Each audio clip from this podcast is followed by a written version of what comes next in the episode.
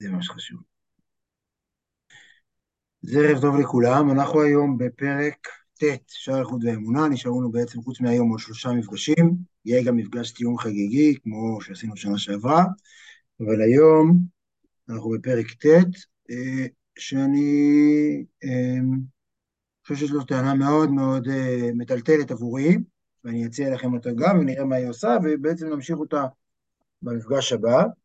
רק אני אגיד שנייה, נחבר אותנו למהלך של פרק ח', אולי שנייה ניתן את המהלך הכללי הגדול.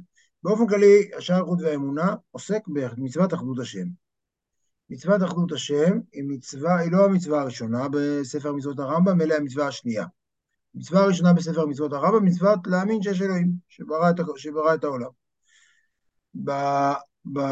בדרך מצוותיך למשל, הוא אומר שזה מצווה שכל אדם יכול בקלות לקיים. היא לא מצווה מורכבת, והיא מצווה לא ייחודית דווקא לעם היהודי, והיא לא עניין זה. דווקא המצווה של אחדות השם, מציינים אותה כמצווה הרבה הרבה יותר מורכבת, היא דורשת עבודה שכלית הרבה הרבה יותר מעמיקה, ויש בה משהו ייחודי, היכולת לתפוס אחדות השם, לחוות את זה באופן אמיתי, ואני אגיד ככה קיומי, עם סוג שמאפיין ייחודי, שנדרש להם כנראה נפש אלוקית.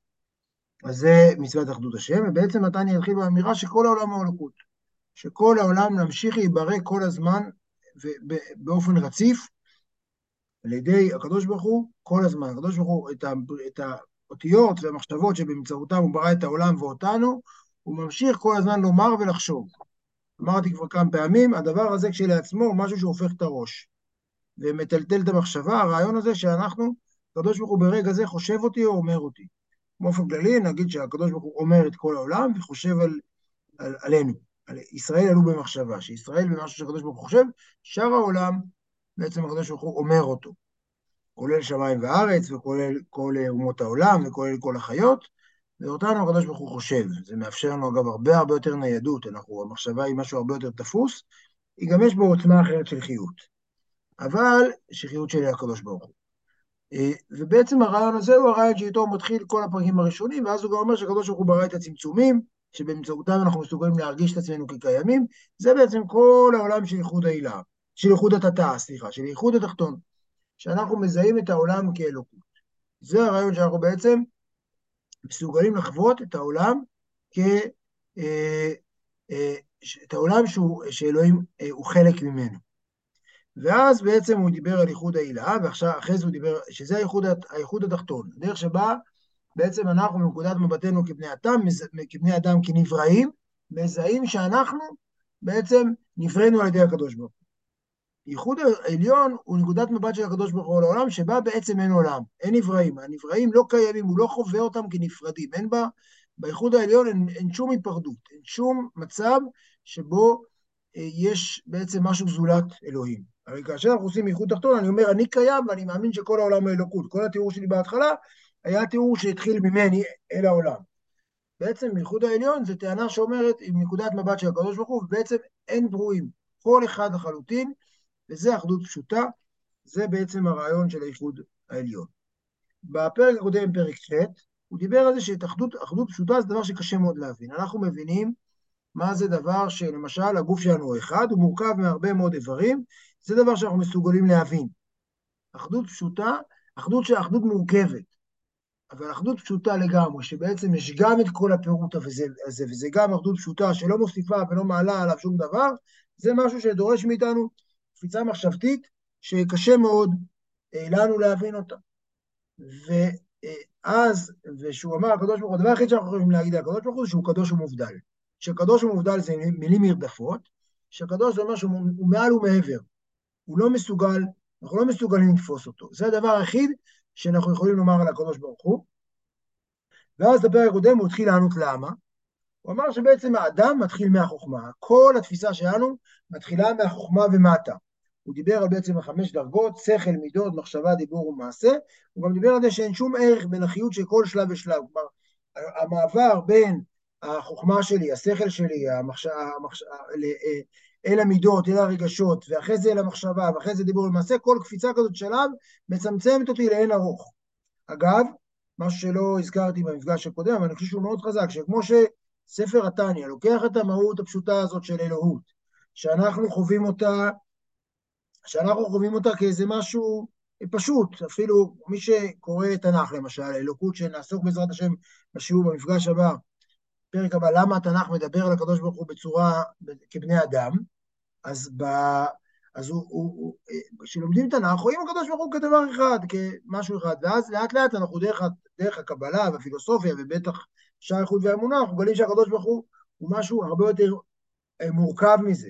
עכשיו, הוא מורכב והוא גם אחדות, הוא כל מה נגיד את שניהם, כי אסור להגיד שהוא רק מורכב, והוא כמה דברים, כי אם הקדוש ברוך הוא כמה דברים, זה ממש כפירה. אבל בעצם אנחנו מגלים שהקדוש ברוך הוא יש בו איזה רבדים, עומק אחרי עומק ובלתי נתפס, ובפרק קודם שהוא דיבר על האדם, וההשתלשלות שלו מן החוכמה, והאופן שבו בעצם הוא מראה לנו שהנשמה שלנו, והאישיות שלנו היא גם כן מאוד מאוד מאוד עשירה, ויש בה קפיצות אינסופיות, וכאשר אתם שומעים אותי עכשיו מדבר, אתם מקבלים ממני פרומיל של פרומיל מהחיות שלי, מאשר יש לי במדרגות העמוקות יותר, מאשר שיש לי במחשבה, שיש לי במידות, שיש לי במוחין, כלומר בעצם, האדם הופך להיות משהו הרבה, שאנחנו בעצם סוג שאנחנו, מה שאנחנו פוגשים במציאות הוא קצה קצה קצה קרחון, שמשהו אינסופי. בהקשר הזה זה מאוד דומה למי שלומד פסיכולוגיה, שנחשף לתת מודע ולעל מודע, הוא בעצם נחשף לכך שמה שאנחנו פוגשים בחיים זה תוצאה של אין ספור, של דברים שאנחנו לא מספיק מבינים אותם. ולכן בעצם ספר התניא, הוא כמו שהוא עושה לקדוש ברוך הוא, הוא גם עושה לאדם, וזה הוא התחיל בפרק קודם, ולכן הוא אמר, הוא קודם כל הסביר איך האדם עובד, והחלק הזה הוא התחיל, הוא אמר, למה הקדוש ברוך הוא נתפע, אנחנו לא מבינים אותו, והוא הקדוש מובדל, כי האדם הוא מתחיל מהחוכמה, וזה היכולת שלו, כל היכולת שלו מתחילה מהחוכמה, ולכן הפרק הזה, הוא יתחיל מהמינים אבל, וזה עכשיו אנחנו עוברים לפרק ט', מיד נראה את פרק ט', והוא בעצם מתחיל, כמו שאמרתי, במילים הבאות, אבל הקדוש ברוך הוא, כלומר אחרי שהאדם, דיברנו עליו, שבעצם התקרה שלו, התקרה של הקדוש ברוך הוא זה החוכמה, התקרה של האדם, היא החוכמה, אז עכשיו הוא ידבר על הקדוש ברוך הוא, שהרצפה, שכביכול הרצפה שלו היא החוכמה, כלומר, איפה שאנחנו, תכף נשאל את השאלה, האם באמת הרצפה שלו היא החוכמה, אבל אנחנו בוודאי, התקרה שלנו, היכול שלנו, כל המקום הכי גבוה שאנחנו נמצאים בו, זה החוכמה. המפגש השכלי שלנו עם הדברים, הדרך הראשונה שבה אנחנו נכנסים לדברים, זה באמצעות החוכמה, באמצעות השכל. השכל זה המקום הכי גבוה שאנחנו יכולים להגיע אליו, והוא גם, כמו שהוא אמר בפרק הקודם, אדם מצייר בשכלו כל המושכלות כמו שהם בו. כלומר, ולכן כל מה שאנחנו מבינים בחוכמה שלנו, זה תמיד על פי הכלים שלנו. שוב, משפט חשוב, אדם מצייר בשכלו, שהוא רוצה להשיג כאילו להבין, כל המושכלות כמו שהם בו. כלומר, כמו שהוא תופס את העולם כמוהו, ולכן הוא תמיד מאוד מאוד מאוד מוגבל, גם כאשר הוא נעמד על קצות האצבעות. עכשיו נעבור לפרק ט'. אז מה לקדש הקדוש ברוך הוא? מדרגת החוכמה, שהיא תחילת מחשבה וראשיתה, היא סוף מעשה אצלו. אצלנו היא תחילת המחשבה, אצלו היא סוף מעשה, אצלו היא המדרגה הכי תחתונה. דיינו שנחשבת כאילו היא בחינת ומדרגת עשייה לגבי הקדוש ברוך הוא. תכתיב, כולם בחוכמה עשית.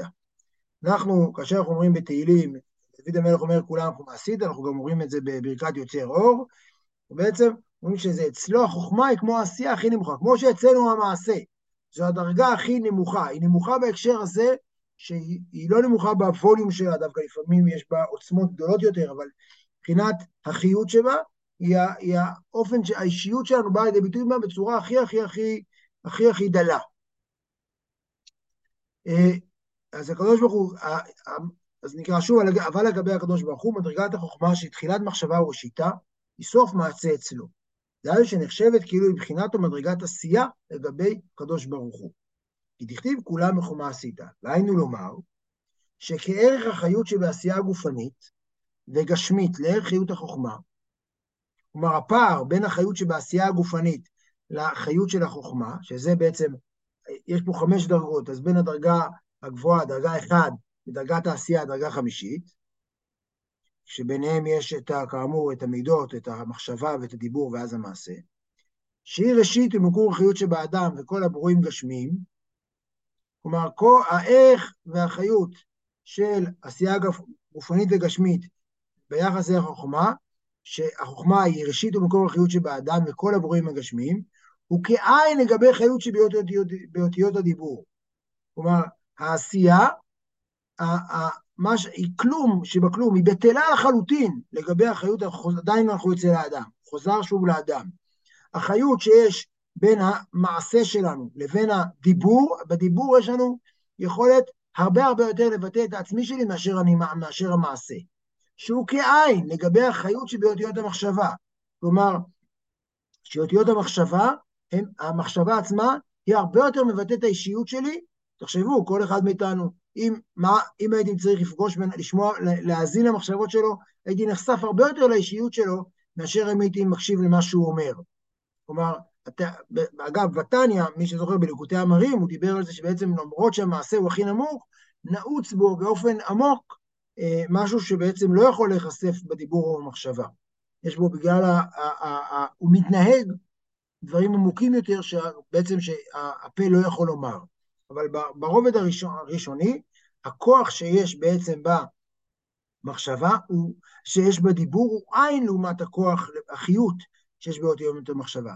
שהוא כעין לגבי חיות ומעלת המידות, שמהן נמשכת מחשבה זו. כלומר, כל זה ממש כלום.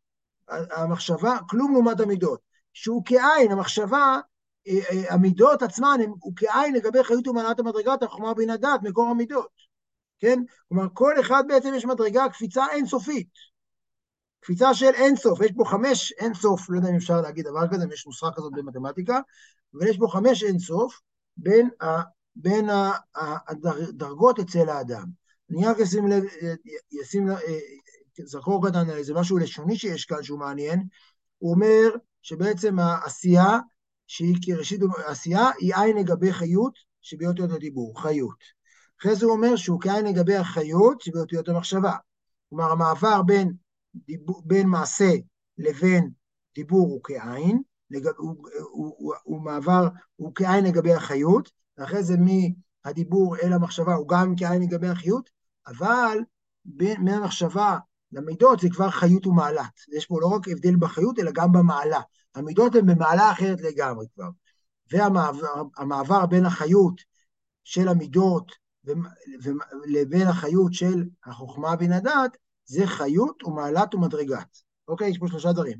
הם גם שונים בחיות, וגם במעלה, כמו הפער בין המידות לבין המחשבה, והם גם מדרגה אחרת לגמרי. כלומר, יש פה לא רק קפיצות 5 אינסוף, אלא בין דרגה 1, 2 ו3, יש גם קפיצות מהותיות נוספות. אני לא חושב שאני יכול להבין מה זה אומר, אבל יש כאן, הוא מדויק בלשון הזאת, והרבה מהמפרשים כמו שהתניה מדייקים, ומבקשים לשים לב למהלך הזה, שיש כאן קפיצה מהותית, שבין כל הדרגות הללו. אז זה אצל האדם. אז כן ערך מדרגת ומעלת החוכמה, שראשית ומקור החיות שבכל העולמות, לגבי הקדוש ברוך הוא בכבודו ובעצמו. כלומר, המעבר הזה בין הערך, המעבר חסר היכולת להעריך, כלומר, אין שום פעולה חשבונית שניתן לעשות בין הדברים, זה לא פי 2 ולא פי 10 ולא פי זה שינוי אחר לגמרי בערך, תכף נראה, הוא נותן לזה משל. אז כן, ממש ערך מדרגת ומעלת החוכמה, שראשית ומקור החיות בכל העולמות, לגבי הקדוש ברוך הוא בכבודו ובעצמו. החוכמה שאנחנו תופסים אותה, זה הקצה של הקצה, כאשר אנחנו נעמדים לקצות האצבעות שלנו, ונחשפים לעומק של העומק של העומק של האישיות שלנו, ושל החיות שלנו, לרגעים נדירים בחיים, כל זה אנחנו בטוחים שזה התגלות של הקדוש ברוך הוא כשאנחנו מגיעים לזה, וכאשר למרות שאנחנו נעמדים לקצות האצבעות שלנו, וחווים חוויה מטלטלת של פעם בחיים, זה לגבי הקדוש ברוך הוא בכבודו ובעצמו המרומם ומתנשא ריבו רבבות מדרגות רוממות יותר מרוממות המדרגות החוכמה, יותר מרוממות מדרגת החוכמה מבחינת חיות שבעשייה. כלומר, המעבר בין החוכמה שלנו, בין הקצה של החוכמה, שהיא אינסופית לגבי העשייה שלנו, זה הרבה יותר מאשר המעבר מהחוכמה שלנו לבין הקדוש ברוך הוא בעצמו. שהיא רוממות 5 מדרגות לבד, שהן מדרגות מבחינת עשייה ודיבור ומחשבה ודיברות ושכל. כלומר, המעבר שאנחנו חושבים שהוא אינסופי, שהוא אומר, תסתכל על עצמך, ותלמד דרך עצמך, שהמעבר הזה בין המעשה שלך לבין החוכמה שלך הוא אינסופי, המעבר בין החוכמה שלנו לקדוש ברוך הוא אינסופי באבו אבו אבו. צריך להגיד את זה בלשון כזו. זה כמו שאומר, המרומם והמנסה ריבו רבבות מדרגות רממות יותר מרוממות מדרגת החוכמה. כלומר, זה משהו, זה אין, עכשיו, כרגע אנחנו כבר מתחילים להרגיש שהוא אומר, אי אפשר, כלומר, אותי הוא מתחיל לייאש. מתחיל לייאש בהיבט הזה, שאנחנו עומדים, אוקיי, אם זה, הקדוש ברוך הוא כזה אינסופי, הוא כזה מעל ומעבר, הוא כזה משהו שלא ניתן לפרוס אותו בכלל, אז מה זה משאיר לנו? תכף נתמודד עם השאלה הזאת, גם נתמודד על הפרק הבא. כלומר, אבל כרגע הוא עסוק מאוד בלספר לנו על אחדות השם. הוא עסוק מאוד מאוד מאוד, שאחרי שאמרנו שהקדוש ברוך הוא העץ והאבן כאן, שלא נחשוב שהוא רק העץ והאבן, שלא נחשוב שהוא רק הדברים שאנחנו מבינים, אלא בעצם הקדוש ברוך הוא, המעבר שאנחנו מכירים, האינסופי שאנחנו מכירים, שבתוכנו שהוא אינסופי, הוא כלום, זה מעבר פצפון לעומתו. אבל הקדוש ברוך הוא בעצמו, כלומר עכשיו הוא אמר, רק שהוא, זה הרבה יותר, אז מה הקדוש ברוך הוא בעצמו מול החוכמה, שהחוכמה כאמור, אם תקרא שלנו זה החוכמה, אז לכאורה הרצפה שלו זה החוכמה, כן, אמרנו כולם בחוכמה עשית, ובכל זאת, אבל הקדוש ברוך הוא, ראה ומתנסה גם ממדרגת החוכמה, רבבות מדרגות כאלו עד אין קץ. כלומר, אין שום להגיד שהקדוש ברוך הוא, שמעתי היום שיעור מאוד, שמעתי שיעור על הפרק הזה, מאחד מגידי שיעור החבדים, שמסביר את זה מהר, הוא אמר להגיד שהקדוש ברוך הוא חכם, זה כמו להגיד שהקדוש ברוך הוא נעל. אני אגיד שוב, להגיד שהקדוש ברוך הוא חכם, זה כמו להגיד שהקדוש ברוך הוא נעל, זה אותו דבר. אין לזה שום משמעות מבחינת, אין שום ערך בין להגיד את זה, זה לא משהו שהוא רלוונטי. אז מזל שמגיד שיעור חבדי אמר את זה, אני חושב שאני לא הייתי אומר את זה ככה, אבל שהוא אמר את זה, זה נראה לי דימוי יפה להסביר את השפה, פערי השפה שאנחנו משתמשים. אבל הקדוש ברוך הוא ראה ומתנסה ממדרגת החוכמה רבבות מדרגות כאלו עד אין קץ. רק מפני שאין בנבראים כוח להשיג, רק ההשתלשלות ממדרגת חוכמה אשר היא שיטה ממדרגת עשייה השפלה, לכך אנחנו אומרים לגבי הקדוש ברוך הוא נחשב במדרגת החוכמה כמדרגת עשייה ממש. כלומר, למה אנחנו אומרים שהקדוש ברוך הוא כולם בחוכמה עשית? למה אמרנו בתחילת הפרק שהחוכמה היא אצלו הדבר הכי נמוך? לא בגלל שזה הוא, אלא בגלל שזה המקום הכי גבוה שאנחנו יכולים להגיע אליו. כלומר,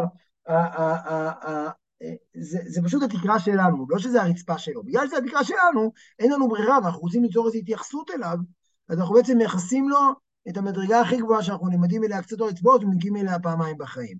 שוב, החוכמה היא היכולת לקלוט משהו מבחוץ לנו, זה בעצם החוכמה. והחוכמה שאנחנו קולטים משהו מבחוץ, שהמשהו הזה הוא הקדוש ברוך הוא, זה הרגע שיא של החוכמה. שאנחנו אומרים, חוננו מאיתך בתפילה, בתפילת עמידה, חוננו מאיתך חוכמה, בינה ודעת, לנוסח ספרד, אז אנחנו בעצם מבקשים את זה, אנחנו מבקשים שהקדוש ברוך הוא ייתן לנו את הרגע הזה של חוכמה, בינה ודעת, לחוות את הרגע הזה, והדבר הזה, אנחנו הופכים את הקדוש ברוך הוא אליו, לא בגלל שזה הוא, אלא בגלל שזה מה שיש לנו, הדבר הכי שאנחנו יכולים להגיד, הדבר הכי גבוה שאנחנו יכולים להגיד.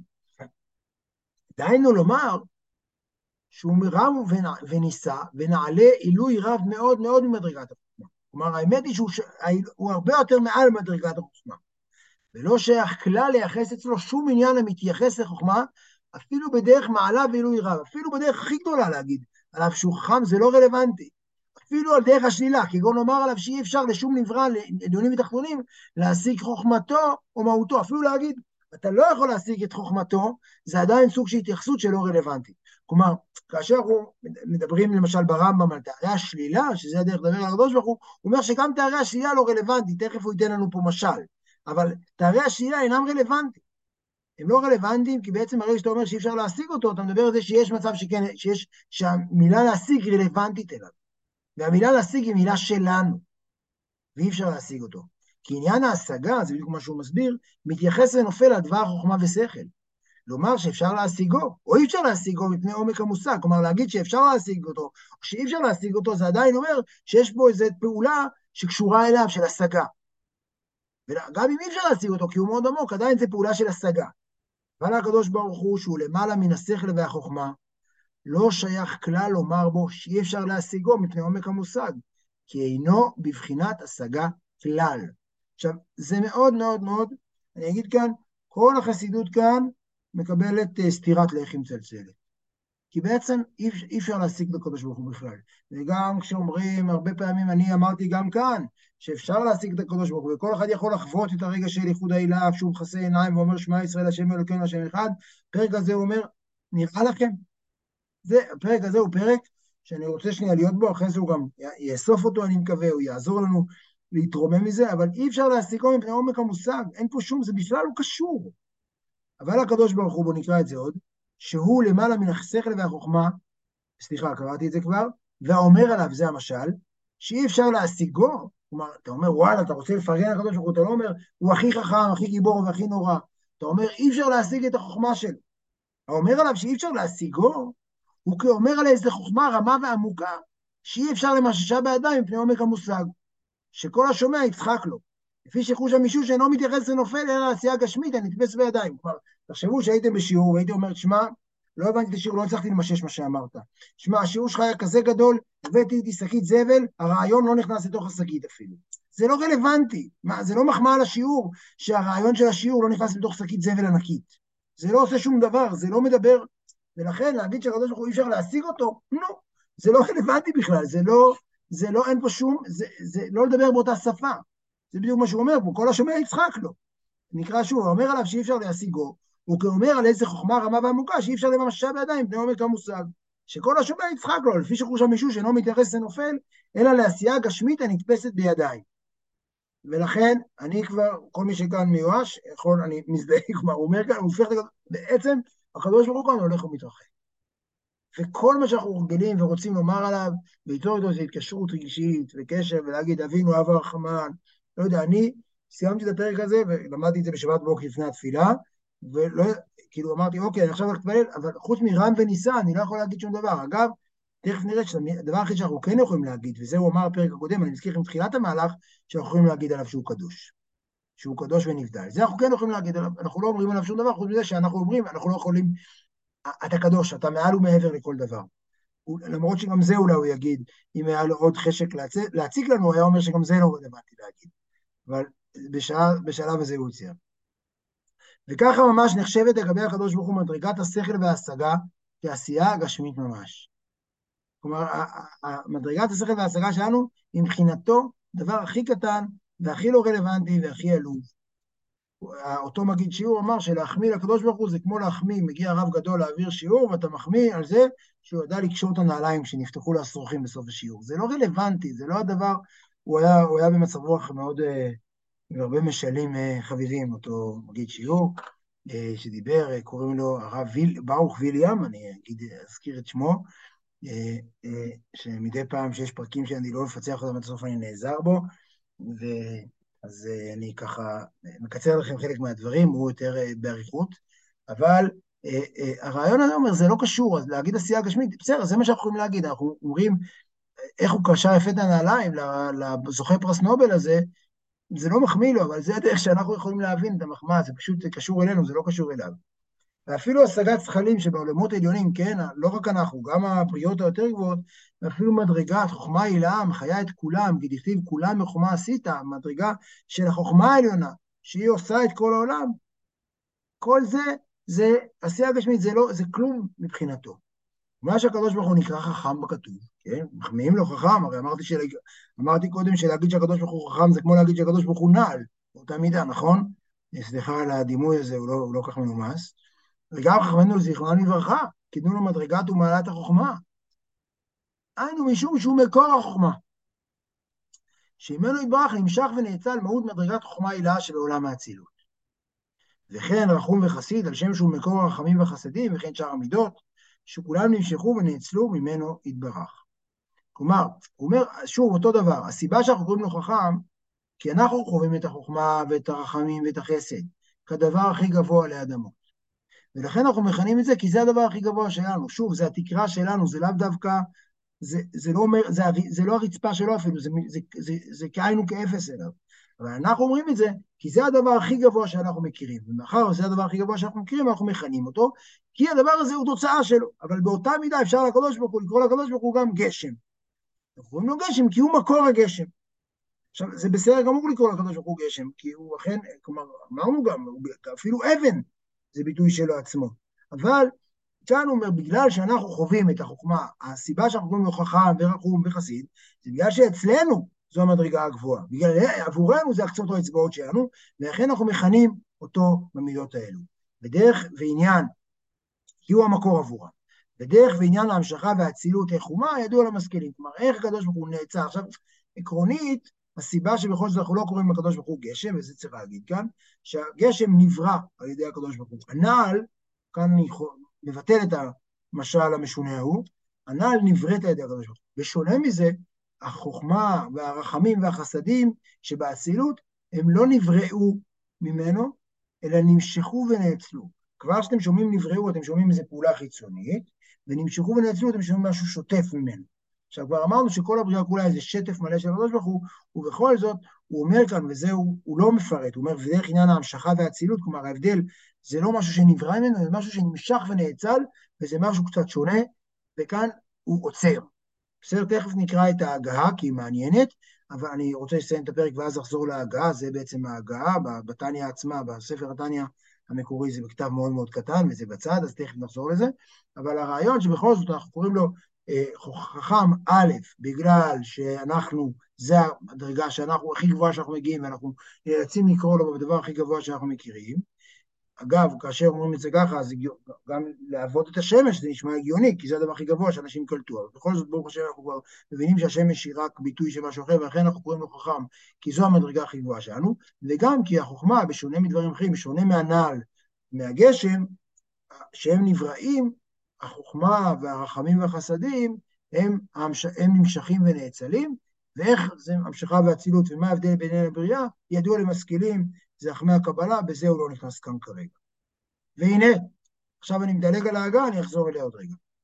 והנה, אין לנו עסק ונסתרות. הוא קצת יגלה בהגהה, הוא כמובן ינסה להגיד למשכילים, לתת לנו איזה ראשי פרקים, איך, מה הצמצום שמאפשר בריאה, ניגע בזה תכף. והנה, אין לנו עסק ונסתרות. אנחנו קודם כל, הוא שם כאן אמירה בשונה מההגהה שהוא אמר כאן קודם, למרות שהוא נתן כאן 5 שורות של הגהה, ולמרות שהוא כן הגה פה בלא מעט נסתרות, הוא אומר אין לנו עסק ונסתרות. מה העיקר, וזה אולי העיקר שצריך כאן לסכם את שני הפרקים האחרונים, הנגלות לנו, כלומר, פסוק הנסתרות השם אלוקיכם, הנגלות לנו ובנינו עד עולם לעשות כל דברי התורה הזאת, הנגלות לנו להאמין אמונה שלמה, דאיהו וגרמו אחד, שזה ממש סיסמה, שאנחנו חושבים כמובן, כלומר, הוא והנגרע ממנו אחד, הוא והנברא, הנגרם, התוצאות, הכלים, כולם אחד, כל אחד, דיינו מידותיו של הקדוש ברוך הוא, רצונו וחוכמתו ובינתו ודעתו, היא מהותו ועצמותו המרומם לבדו, רוממות אין קץ מבחינת חוכמה ושכל והשגה. כל אלה הם אחד לגמרי, כלומר, גם המידות שלו, גם הבריאה שלו, הכל, כל מה שנגרם כתוצאה ממנו, הוא לחלוטין מיוחד אצלו, ולא מוסיף שום דבר, ולא חוצה לו, הוא לא חווה את זה כמחוצה לו, וזה הדבר הכי חשוב שיש כאן, וזה הנגלות לנו, להאמין אמונה שלמה, דאיהו וגרמו אחד, שהוא, וכל מה שנברא מתוצאה ממנו הוא אחד, ולכן גם ייחודו שמתייחד עם מידותיו, שהציל מאיתו יתברך, גם כן אינו בבחינת השגה להשיג איך מתייחד בהם, אנחנו לא יודעים להבין איך זה מתייחד, אנחנו כן חייבים לדעת, שכל מה שיש בעולמות, כל מה שאנחנו מתארים לקדוש ברוך הוא לחלוטין אחד בו. הוא לחלוטין לא משהו נוסף לו, כי אם אנחנו אומרים שקדוש ברוך הוא משהו נוסף לו, זה מה שקודם הוא היה חסר, שהוא לא היה שלם, זה לא משהו שאפשר לומר על אלוהים. ולכן יקראו מידותיו של הקדוש ברוך הוא שהן הספירות בזוהר הקדוש, רזה דמימותא. המידות, כלומר הספירות שהן בעצם הדברים שמתחילה ממנו התפרטות של האלוקות אל העולם, עד כדי בריאה, כל המידות והספירות הללו, זה סוד האמונה. כלומר, סוד האמונה להבין שמצד אחד הם אכן מתפרטים ממנו, ומצד שני הם לחלוטין מיוחדים בו. ולכן זה סוד האמונה, שהיא האמונה שלמעלה מן השכל. פה בעצם אומר, תשמעו, וזה אולי יוצר איזה סיום שהוא קצת יותר אופטימי, יש כאן איזו יכולת שלכם להאמין לדבר הזה. השכל שלכם לא רלוונטי פה. השכל שלכם לא יכול להכיל את הרעיון הזה, אבל יש כאן איזו אמונה שלמעלה מהשכל, שמסוגלת לתפוס את אחדות השם, שמסוגלת לתפוס את זה, שכל העולם הוא אלוהים. עכשיו, המאבק הגדול, כמו שאמרתי, בשער ייחוד האמונה, הוא לא מאבק בכפירה באלוהים, להגיד אין אלוהים, והעולם הוא שרירותי וטבעי וכו'. המאבק הגדול פה, זה מחשבה, הוא נגד, אני אגיד את זה בשפה שלי, הוא נגד האלוהים של הגן.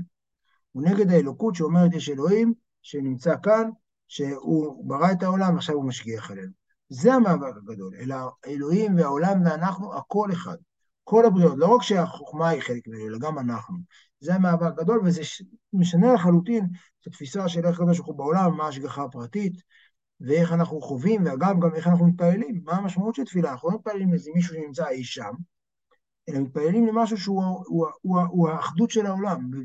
בתפילה טובה, אנחנו יכולים לרגעים, לעתים לחוות באמצעות האמונה של המעלה והשכל, את האחדות הזאת, לא יודע אם להגיד הרמוניה, נשמע רך מדי, אבל את הטוטליות הזאת, את הבלעדיות הזאת של הקדוש ברוך הוא. אז זה בעצם, בזה מסתיים הפרק, אני אחזור רגע להגעה. מה שאומר בתניה, הוא כן אמר שהעבודה שלנו היא צריכה להיות עבודה מאוד שכלית, ודרך השכל והשכל, כן, בפרקים היחסית ראשונים, י"א י"ב וכו'. ועכשיו כאילו הוא מגיע ברגע שכאילו עלה קומה ואמר, זהו, כאילו אתה, בסוף אתה, אין לך מה, זאת אומרת, האמונה. זה למעלה מהשכל, גם כמה שאתה תנסה להשיג, גם שתנסה כאילו לנסות בכלל, זה כאילו, זה לא נתפס, זה אין מושג בכלל, אתה לא מתחיל. נכון, אני מסכים איתך, אבל אני חושב שהוא אומר את זה אחרי שהוא מפרט את כל הפרקים האלו, את העבודה השכלית שנדרש לעשות, כולל ההתבוננות השכלית שנדרש לעשות. כלומר, הרעיון כאן הוא שאחרי שאתה עוסק, אתה צריך להתבונן מאוד מאוד מאוד בשביל כן לנסות לעמוד על קצות האצבעות.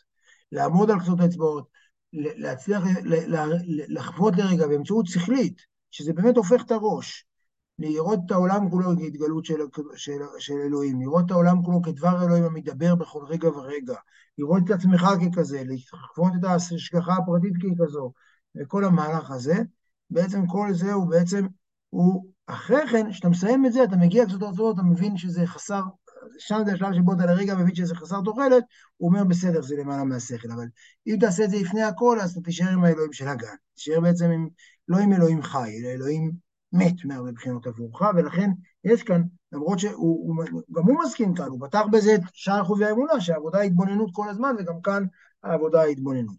אני אעבור רגע להגעה, שבעצם אני מחזיר שהוא שואל בעצם דרך ההמשכה, דרך עניין ההמשכה והצילות, איך הוא מה ידוע למשכילים, אז הוא נוגע כאן ברגע שאני אגע בזה לא בהרחבה מדי, אבל כן שנוכל לראות שקראנו את כל הפרק. סוד הצמצום. באור אין סוף ברוך הוא, וצמצום אדם קדמון, וסוד הדקנה, שסוד, תכף אני אסביר, וסוד כל הצמצומים, מצמצם האור שהתלבש בבחינת כלים ב10 ספירות. הוא מתאר כרגע 3 מערכים של צמצום של הקדוש ברוך הוא.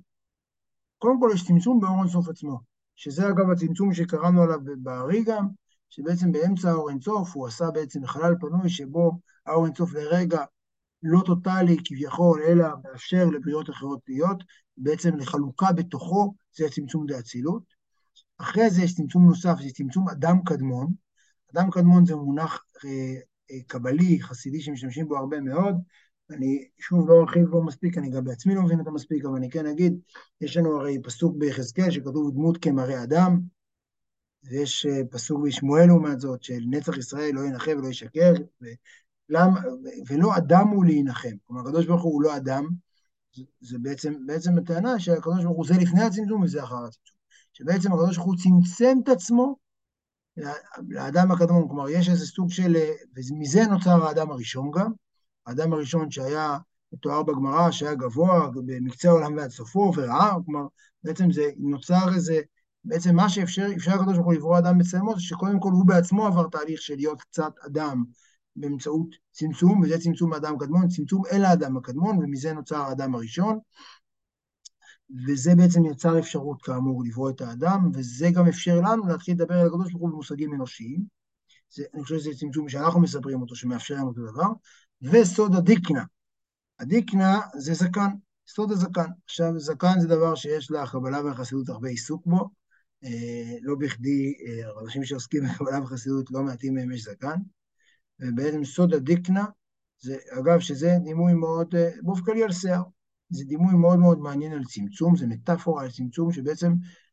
הרי אמרנו כל הזמן על עצמנו, שאנחנו, איך יכול להיות שמצד אחד אנחנו לחלוטין של הקדוש ברוך הוא, ונבראים ממנו, מצד שני אנחנו מרגישים לחלוטין נבדלים. אז מטאפורה שהוא מציעים כאן, וזה אני חושב שזה הצעה מעניינת, לראות את הברואים כשערות, תכף אני אגיד למה זה כאן, אבל לראות הברואים כשערות, בעצם שערות הרי אם חותכים אותם לא מרגישים כלום, אם מושכים אותם זה די כואב, כלומר מרגישים, אבל שיער שנחתך לא מרגישים שם חיים, וזה הצמצום בעצם זה כמו חיות שיש בשיער, שהיא מצד אחד הוא שלי השיער, אפשר גם לזהות DNA באמצעות שיער, ומצד שני אין בו חיות כזו שאתה לא מרגיש, שאנחנו לא מרגישים שזה חלק מאיתנו, זה סוג מסוים של מחשבה, מה היחס בינו לבין הקדוש ברוך הוא, אנחנו כשערותיו, בהקשר הזה, מה הפרופורציה בינינו, וזה נחשב צמצום ברמה נוספת, שצמצום, שבעצם מטאפורה נוספת לצמצום, זה סוד הדקנה, למה הוא מתייחס דווקא לשערות הזקן, ולא לשערות אחרות, שהרי הן פועלות באותו אופן פחות או יותר, זה מה ש... הטענה היא שבאופן כללי, אני אגיד עכשיו אמירה לא כל כך חסידית, אבל אני אגיד בכל זאת, שתרבותית, שערות הזקן נתפסות באופן מאוד חיובי וכהדרה וככה, ושאר שערות הגוף, בוודאי במסורת, בחלק מהמסורות לא ככה אהבו אותם. אין אליהם יחס חיובי, ואם לא יוצרות קונוטציה חיובית, והזקן תמיד היה נחשב כמשהו מרשים ומכובד, אבל זה הטענה, יש איזה עוד כל מיני טענות שקשורות ל... הוא מדבר בדרך מצוותיך, שבעצם השערות, מי שמתבונן זה, הם כמו פס מקרוני 8, שיש בהם חור, הם בעצם חלולות, ובעצם הזקן זה כאילו הערה מהשכל עצמו, ולכן דווקא הזקן, כל מיני רעיונות מהסוג הזה, נמצאים בדרך מצוותיך, אתם יכולים לעיין, עיסוק רב יש בשערות הזקן בספרי החסידות, אבל כאן בעצם אני חושב שהדימוי, שכן כדאי לקחת מהפרק הזה, זה בעצם הרעיון הזה שהיחס, בין הברואים לבין הקדוש ברוך הוא, זה יחס כמו השערות לאדם, שבעצם זה יחס שבו אתה יכול לחתוך, והחיתוך לא משפיע על האדם, זה לא כואב לה, אבל אם מושכים זה כואב, זה עדיין DNA, נראה לי שיש פה משהו שאפשר במצלתו לפענח משהו, ומה הוא צמצום. אז יש פה בעצם 3 צמצומים, קודם כל צמצום באורות הסוף עצמו, צמצום אדם קדמון וסוד הדיקנה, שסוד כל הצמצומים, לצמצם האור. למה כל הצמצומים? לצמצם האור שהתלבש בבחינת כלים ב10 ספירות. כלומר, כל הרעיון כאן זה בעצם לצמצם את האור שיוכל בעצם לפעול באופן שמחלק את העולם, בשביל שאנחנו נוכל בעצם בסופו של דבר להיות ברואים בעולם, בשביל שאנחנו נוכל לתפוס הקדוש ברוך הוא. והנה אחר שנתלבש אור אינסוף בבחינת כלים דחומה בינה דעת, שזה בעצם הספירות הראשונות, הספירות של המוחין, אז שייך לומר, מה שכתב הרמב"ם, הוא היודע והוא המדע והוא הידוע ויהיה דעת עצמו וכו'. אני אסביר רגע, יש מחלוקת בין המהר"ל גם ובאופן כללי, מול הרמב"ם, איך אפשר להגיד שהקדוש ברוך הוא יודע ומדע וידוע בידיעת עצמו, כלומר הרי זה סותר את מה שאמרנו גם קודם, שהקדוש ברוך הוא אפילו לתפוס אותו, זה דבר שאי אפשר להגיד, שאפילו להגיד שאתה לא תופס אותו, זה דבר שאי אפשר להגיד, שאתה לא משיג אותו. אז אחרי כל הצמצומים אפשר להתחיל לדבר עליו בשפה הזאת, של נתפס, של מדע יודע, מדע ידוע וידיעת עצמו וכו'. אבל לפני כן זה לא רלוונטי. לפי שבחינת כלים, להצילות נעשים נשמה וחיות לבריאה יצירה עשייה וכל אשר בהם, כלומר דווקא אז הכלים להצילות מתחילים להיות משהו שאפשר לדבר עליו, ונשמה וחיות, ויודע וידוע וכל זה. אבל בלי צמצום והלבשה נזכרים לאל, לא שייך כלל לומר, אפילו הוא היודע והוא המדע. כי אינו בבחינת וגדר ודעת ומדע, כלל חס ושלום, אלא למעלה, מעלה, עילוי, רב, עד אין קץ, אפילו מבחינת גדר וחוכמה, עד שבבחינת חוכמה נחשבת צועד בארץ, כבחינת עשייה גשמית, מאחר וזה הגע, אז אני ככה אומר את זה הוא אומר את זה בקצרה, וגם אני חושב שהוא חוזק על מה שהוא כבר אמר בתוך הפרק עצמו, אבל הרעיון שהוא אומר שכל הרעיון שהוא ידע, הוא בעצם, הוא מסביר איך הרמב"ם, הוא אומר אפילו הרמב"ם, שמספר כאן את הסיפור הכי גבוה, גם הרמב"ם זרק אחרי צמצומים רבים, ושלושת הסוגים שהוא הציע כאן, הצמצום אינסוף, הצמצום אדם קדמון, הצמצום סוד הדקנה. זה בעצם הרעיון, ונסיים שוב בעצם ברעיון, שהכל בפרק הזה, והנה אין לנו עסק בנסתרות, אך נגלות לנו להאמין, באמונה שלמה, יהיו וגרמו אחד. כלומר שכל מידותיו של הקדוש ברוך הוא, רצונו וחומתו ונתו ודעתו, הכל אחד. זה בעצם הרעיון, וזה בעצם סוד האמונה, זה האמונה שבאה לה מהשכל.